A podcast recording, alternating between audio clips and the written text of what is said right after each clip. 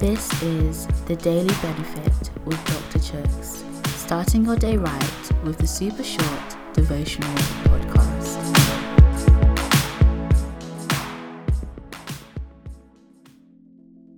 Hey guys, today's reading is taken from Acts chapter 6, verse 15. All who were sitting in the Sanhedrin looked intently at Stephen, and they saw that his face was like the face of an angel. In Acts chapters 6 and 7, the believers kept multiplying rapidly. But as good as having more people was, with more people naturally came more issues to sort and perhaps more things that could potentially go wrong. And things may have felt like they were going wrong because, firstly, some of the believers started to talk badly about other believers.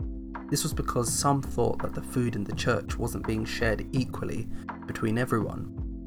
This was later resolved when a few were chosen to properly run a food program.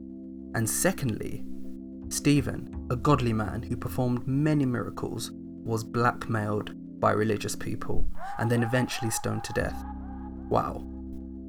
This must have been a harsh reminder to the apostles at the time about what the reality of life as a Christ loving believer may look like for them.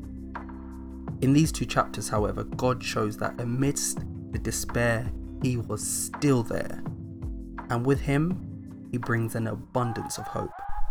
People were still giving their lives to Christ at the time, which must have been a reminder to the apostles that their work was not in vain. Also, as today's verse says, Stephen's face, right before he died, became so bright, like an angel's face.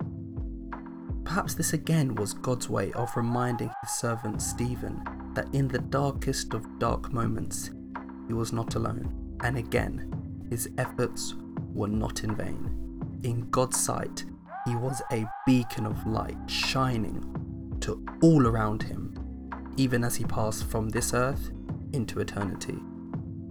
Look, the journey can feel long, at times tiresome, with many bumps, but God reminds us with Him as our rock, we can stand firm. He is still very much here in our midst, working in this world, and our efforts are not in vain. Pray with me. Lord, thank you for reminding me that you are always by my side, even though there are times I don't see it so clearly. Help me to stand firm through life's challenges, striving to live my life sold out for you. Help me to remember that my efforts won't be in vain, and my great reward is in you. In Jesus' name, Amen.